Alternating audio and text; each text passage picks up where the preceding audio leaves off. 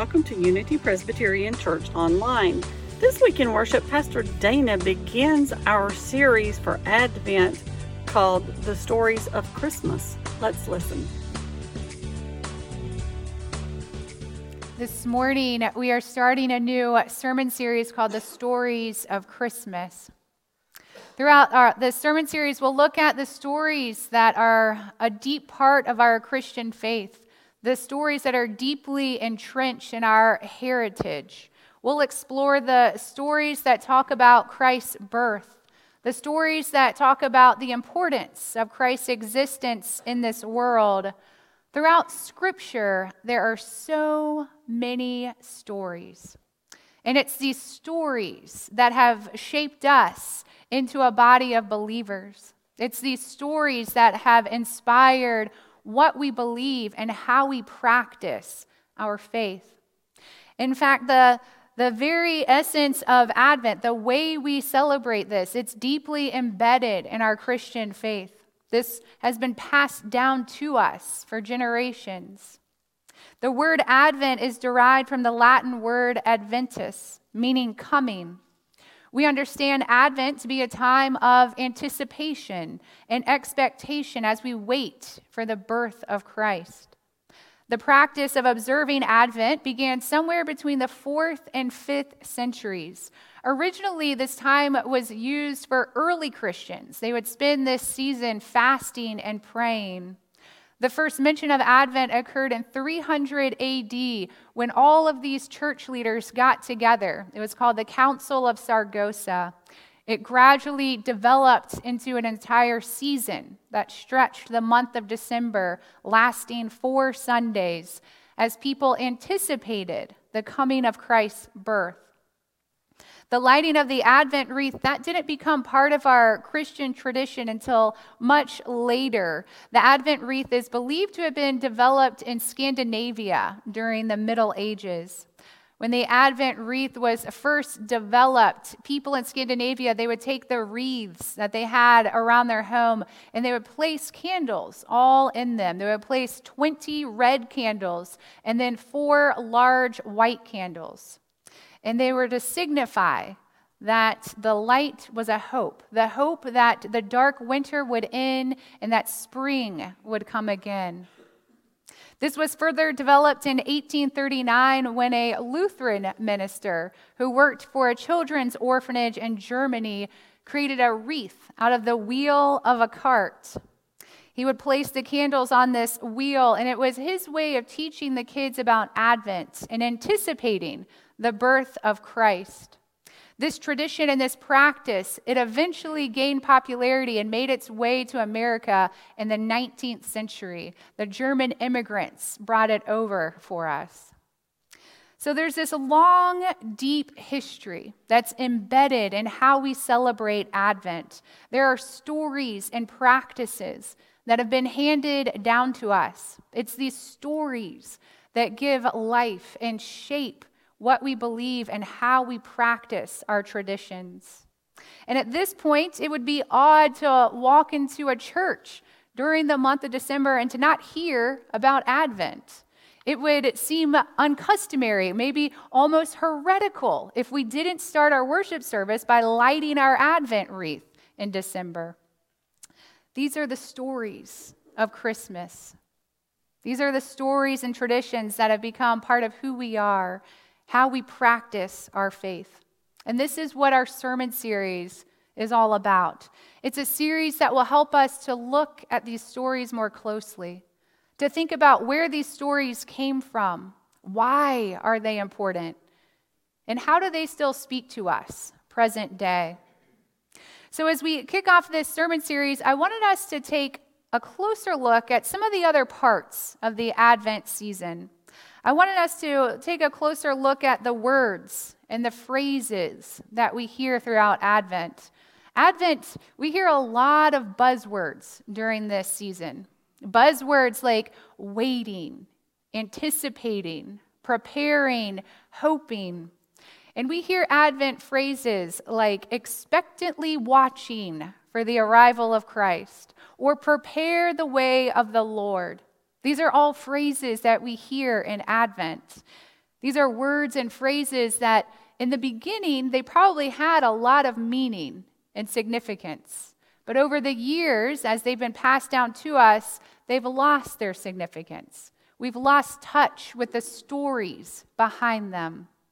So we have an opportunity to uncover those meanings and those important parts a little bit more, looking at the stories behind these phrases and words. And so let us start with the phrase, prepare the way of the Lord. Let us explore what this phrase means, the story behind it, and how it speaks to us present day. Let us start by turning to the prophet Isaiah. This is the first place that we see this phrase used. We first see this phrase used in Isaiah chapter 40, verses 3 through 5. In those verses, the prophet declares, "A voice of one calling in the wilderness, prepare the way for the Lord. Make straight in the desert a highway for our God.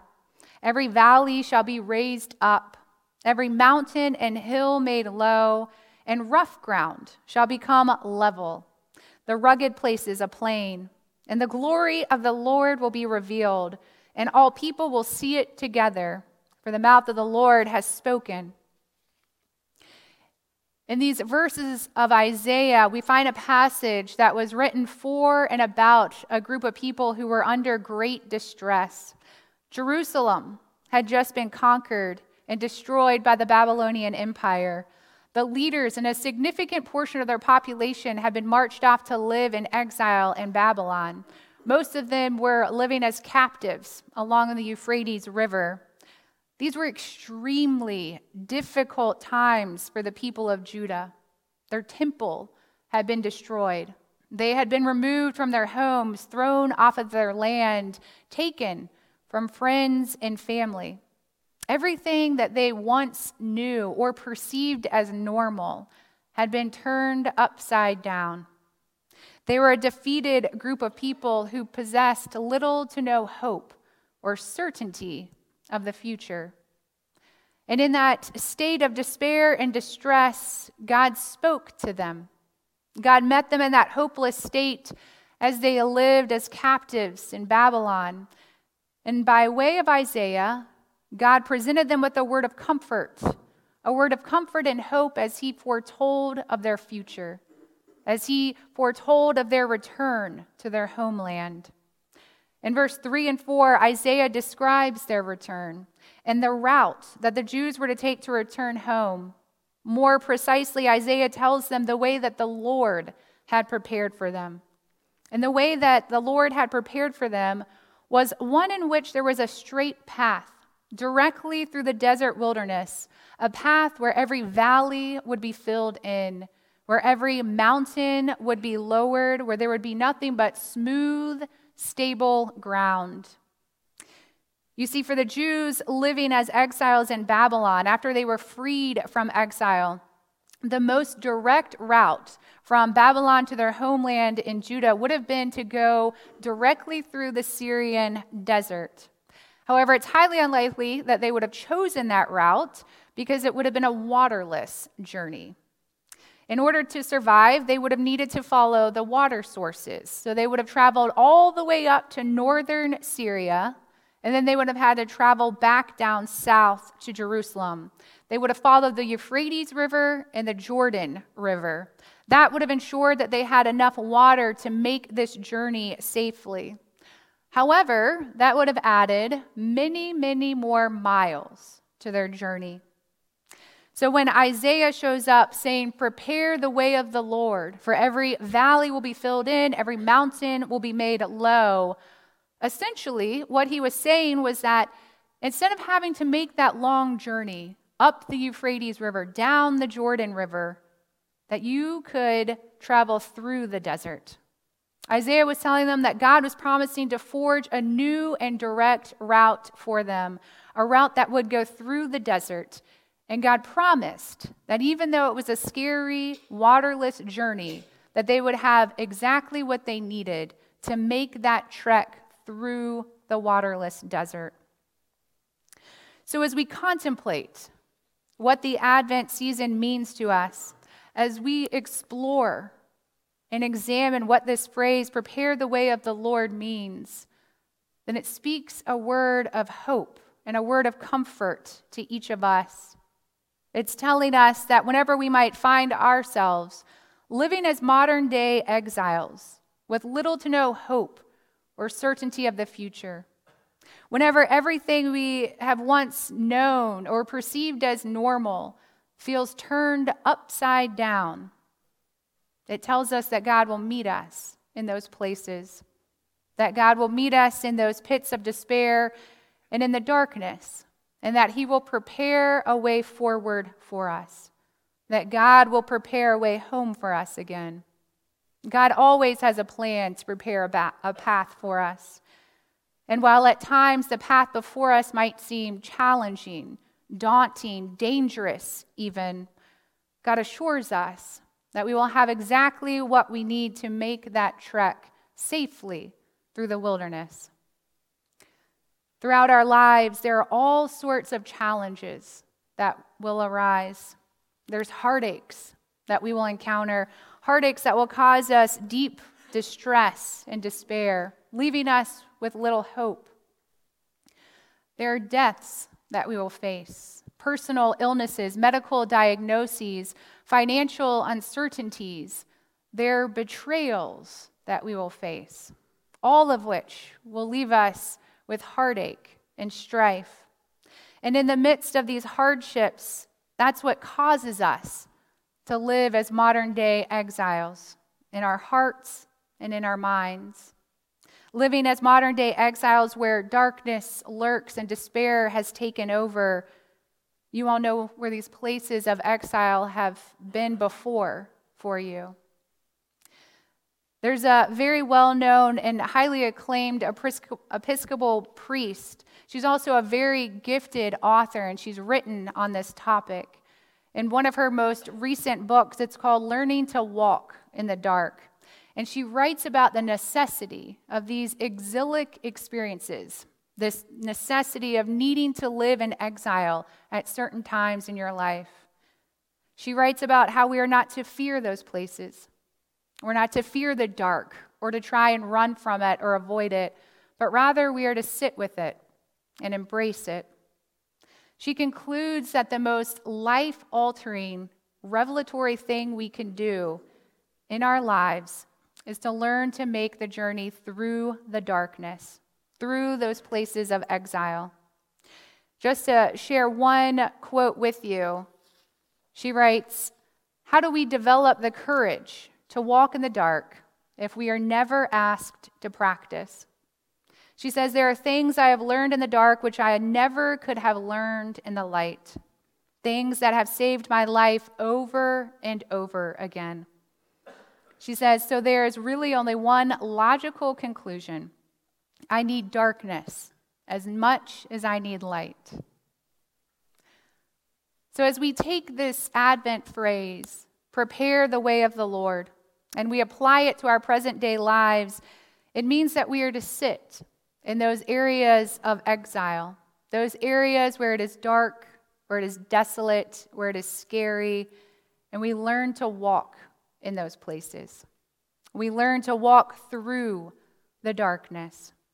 That is to say that we learn to trust that God will meet us in those places, that God will show up there and fill every valley and lower every mountain, that God will prepare a path forward for us, a path forward where there is smooth, stable walking ground through the desert wilderness, so that we can return home safely.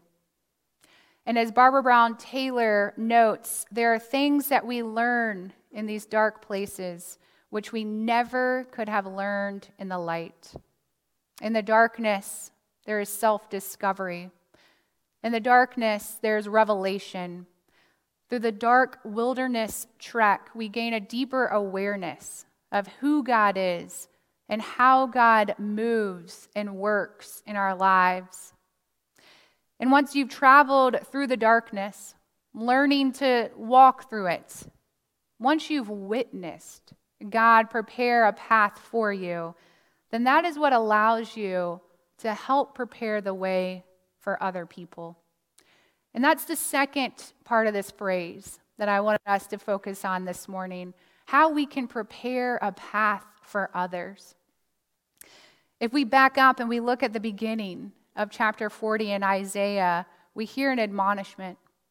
At the beginning of chapter 40 in Isaiah, God commands his people to comfort one another.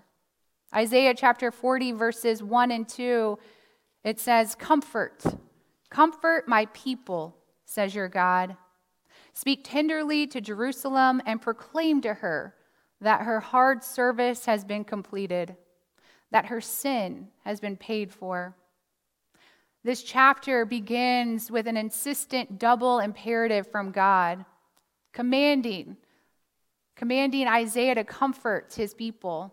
It was a command for Isaiah to take those words of hope and comfort to the people of Judah who were living in exile. Present day, it's a command for each of us to take his words of comfort to his people, to bring words of hope to those who are living as modern day exiles, those who are facing the calamities of life, to those who have found themselves in the deep pits of despair.